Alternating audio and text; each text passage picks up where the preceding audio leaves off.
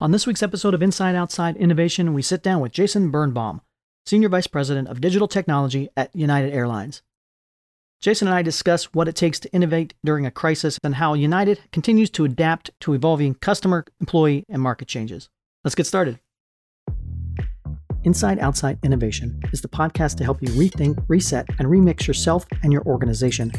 Each week, we'll bring you the latest innovators, entrepreneurs, and pioneering businesses, as well as the tools, tactics, and trends you'll need to thrive as a new innovator.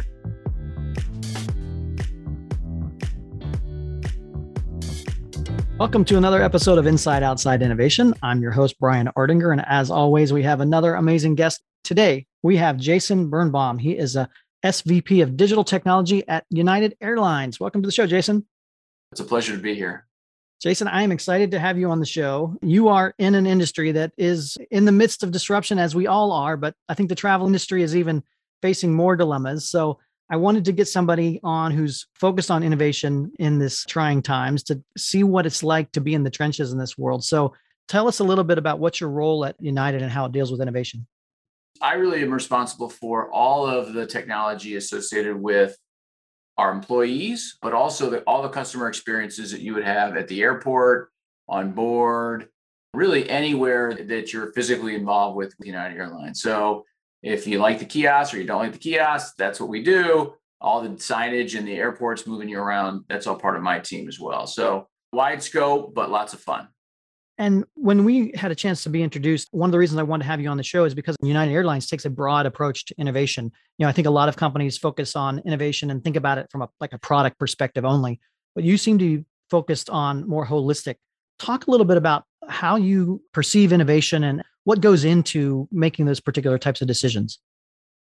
First of all, when you think about the airline, our product is the airline. And so, it, and our product is the employees, and the product is the experience. And so, for us, almost every part of it, including people that actually work and fix the airplanes, people that actually you know load the bags, and all those are so intimately connected to the whole experience that we have to think of innovation in a broad way. And so when we started thinking about it, we realized that we needed to enable our employees to deliver great service and connect that to the way our customers traveled. So a lot of our innovation was really employee focused so that they could deliver great service. And when you start thinking about it in that thread, it really opened the door for a lot of really, really amazing innovation, whether it's freeing up employees so they can actually spend time with customers. Right. Or it's just giving them information or data to anticipate your need, or if it's making that technician able to get the plane going faster so you are not late. Like all that fits together in the way we think about innovation. I imagine you get bombarded with new ideas and challenges and problems that are coming from your employees or from your customer set saying, hey, fix this or make this better. What's the process to go about looking at across the ideas and, and doing something about them? Yeah, well, it's a, it's a great question. There is a lot, and we do get bombarded. You know, I, I think one of the pivots we made as an organization was moving from thinking of more of a traditional information technology organization that really took orders, got prioritization lists, to thinking of the whole group as a really like a product development organization. We had a much stronger opinion as to what the next steps were going to be and really partnered and drove an agenda. And so for us, the transformation was really about I have a team of product designers, design thinking experts, people who help us build those roadmaps, whether the product owners are on our team or in some other place, and really lay out not necessarily a prioritization process, but what's the roadmap. And then from there, we've moved very quickly to how do we prototype, test the theory, move quickly, move in small pieces to get to the product. We've tried to get away from two year projects, four year projects, you know, we try mm-hmm. to think about how do I solve a problem, get something going, start it, and empower. And I think when the big companies, especially companies that have been around for a long time, you know, they've built a lot of control mechanisms, and we've really worked to strip those out and say, hey, if you're the decision maker, if you're in the front, you've got the product, make the change, see if it works, and let's move forward from there. Now, that's certainly for the customer experience and for efficiency. Obviously, you know, when I think about things like safety and, and those things. Obviously, all those controls are really important. And we take those very seriously. But there's a lot of places where experimentation can really lead to innovation. Can you talk about some examples of where you've deployed technology and, and some of the changes that you've made over the years to make the experience better for employees and customers? Yeah, no, we have so many great examples. I'll hit two things. You know, the first thing we realized, and this was a few years ago, is none of our employees sit behind a desk. They none of them have PCs. Yet we built all these applications and all these tools for them on a PC. And so we started to say, well, how do we untether, is the word we used, our employees from these desks? And so we rolled out one of the first innovations was creating and, and building a mobile ecosystem for our employees, where whether you're a gate agent, a technician, you're on the ramp, pilot, flight attendant, you had a, a mobile device. And that mobile device, first and foremost, gave you tools to do your job. So you could board a plane, help a passenger, take an order for a drink. That was like the base case. Then we said, well, we've got this mobile ecosystem. What else can we do? And the second thing we said was, how do we give people data to anticipate what they're going to need to do? So now. I've got this delivery mechanism. How do I say, all right, this passenger is getting ready to reach a milestone on their mileage. So why don't we thank them? Or this passenger has had a couple bad flights. Take care when you're on this flight. So we started giving that information. And then lastly, and this is where the real excitement came in, we connected everybody via just communications and chat functionality. We created a product we call it Easy Chat that connects everybody involved with the flight, the pilots, flight attendants, the gate agents, the catering company, everybody together in one chat space so that everyone knows what's going on. And that's been an amazing advantage for our employees. And it's really created the capability to deliver unbelievable customer service. I was thinking about it. I got a note from a customer and they said, you know, my father was 80. He's traveling on the plane. He got on the plane. He realized he had left his bag in the lobby, like at the gate. Right. And in the old days, like that would have been a myriad of phone calls and radio calls and running back and forth. And so the flight attendant just typed on the chat, Hey, does anyone see a bag out there? And the gate agent got it and brought it back on. And it was just a much better experience. And they were really happy for that level of customer service. And I think the other thing we're really excited about right now, I mean, there's many, but the other thing we're really excited about is we call it agent on demand. And in a COVID time, one of the things we're seeing is that one, people don't necessarily want to be face to face as much. And two, with a lot of different staffing shortages and other things going on right now, and just general air travel, you know, there can be problems getting a hold of somebody at an airport can be tricky and there can be lines and it can take some time. And so we said, well, what if we could scale it by creating just a way that I can hit a QR code or walk up to a kiosk, push a button, and speak to an agent who maybe isn't at the airport you're at. Maybe they're in another airport or some other location, but maybe they aren't as busy as the ones happening right now where there's a storm or a disruption. And we started really simply. And about eight months ago, we started testing it, caught on fire. We've got it in all of our hubs and another handful of stations and we're continuing to roll it out. But customers really love it because it marries the technology and the ease of using your phone or a kiosk with an actual person. And so right. they do get the personal touch, but they do it in a way that the technology really supports. So it's been a big win for us. And it's certainly something we're going to see more of that kind of innovation. You mentioned customers playing a role in that innovation process and giving you feedback on that. How do you go about rolling out a new product like the Agent on Demand? Did you do that across everything all at once, or how did you go about testing and building out that particular example? Yeah, look, we go out and we test. Like we send our people out to the airports and our designers and our researchers. We'll prototype something, we'll grab our employees or in our customers and just test it out. And we use our airports as labs almost, living labs, and we learn from it we're very transparent about what we're doing. So we will tell our customers, hey, we're trying a new process or a new technology. We'd love to get your feedback on it. We stood up a kiosk for agent on demand. We sort of had some of our people standing around. We said, Would you like to try this? What do you think? Right. Did it work? Did it not work? And it just grows from there. So it's a pretty organic process, but it's certainly not going into a conference room for six months. going out and emerging with the, right. the answer, the, the answer what we find out is we're not very good at solutioning in a bubble. The Ewing Marion Kauffman Foundation is a private, nonpartisan foundation that works together with communities in education and entrepreneurship to increase opportunities that allow all people to learn, to take risks, and to own their success. The Kauffman Foundation is based in Kansas City, Missouri, and uses its $2 billion in assets to collaboratively help people be self sufficient, productive citizens. For more information, visit www.kauffman.org. That's www.kauffman.org.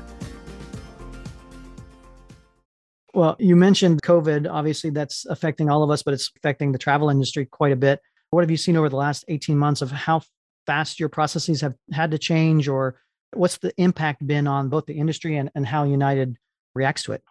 Yeah, it's been obviously for our business the most disruptive event in the history of the airline industry and I think travel in general. So, and a tragedy in terms of loss of human life and really the whole problems and, and pain that it's caused. But for us, our mission was to keep the airline alive because we believe that it was critical to provide support for the doctors that needed to get to places. It's a lifeline for our economy. And so the mission was really clear and it, it, but it did force a tremendous amount of innovation really fast whether it's ever changing requirements to travel both domestically and in other countries and how we empower our employees to know that in real time. We had to build a lot of tools and connections to that. We've had to become very smart on big innovations, partnering with Abbott and other providers on how to get testing done, whether you're international travel or employee testing. We had a set of clinics in our airports to do both vaccination and testing. As you know, we recently just today announced that we are going to have all of our employees vaccinated over the next few months. And you know that involved us setting up a system where people could upload their vaccine cards and right. and then use that information to give it to the various systems that people schedule their work so we know who is and who isn't and where they are and et cetera. And so there's been a lot of innovation in that space but it's been a very proud moment for me of the team and the way they've risen to the occasion and the way they've thought differently to really keep the whole industry alive. You know a lot of times we think about you know all the negative effects of covid and, and that but i've seen not only with united but other companies like rising to the occasion and understanding that innovation is now not just something that we think about in the future but something we have to do on a regular basis are there any particular surprises or positive effects that have come out because of the crisis yeah in the beginning of the pandemic you know we had to go through like everyone else some tough cuts reprioritize and and we got through it all and we said, we've still got an airline to run. And so we got together and said, you know what we need? We coined a phrase. We called it, we need to get scrappy. So we actually created a, a little manifesto around it. And at the heart of it was it said, you know, we got to start thinking like a small business. We got to start thinking about how to move forward. It's going to be about everyone's got to do more, do different roles, take chances, you know, maybe you don't do testing. Well, now you're going to do testing, or maybe you didn't know how to do this kind of coding, but you're going to do this kind of coding because we just don't have a lot of people in time that we were used to. And I think that really caught on. And the idea that we can find scrappy answers to tough problems is something now that's really sort of taken over the whole company. And we talk a lot about how do we get scrappy, which is code for how do we find simple, fast solutions to tough problems and then scale them from there. And I think when I talk to my team, especially, they're like, we don't want to go back. We don't want to go back to the mm. bureaucracy. We don't want to go back to the way it was before. We want to stay scrappy. And I think that's going to be a legacy coming out of this that we're going to continue. Well, that's a great segue for the trends that you're seeing both in the travel industry and within United. What what are you most excited about in moving into the future, and maybe what are you most worried about or scared about? Well, first of all, I'm excited people are traveling again, which is fantastic. I think there's a lot of work and thought happening right now about the travel experience. And I think we're going to be on the front end right now of a lot of innovation in travel in terms of how do we take the friction out of it?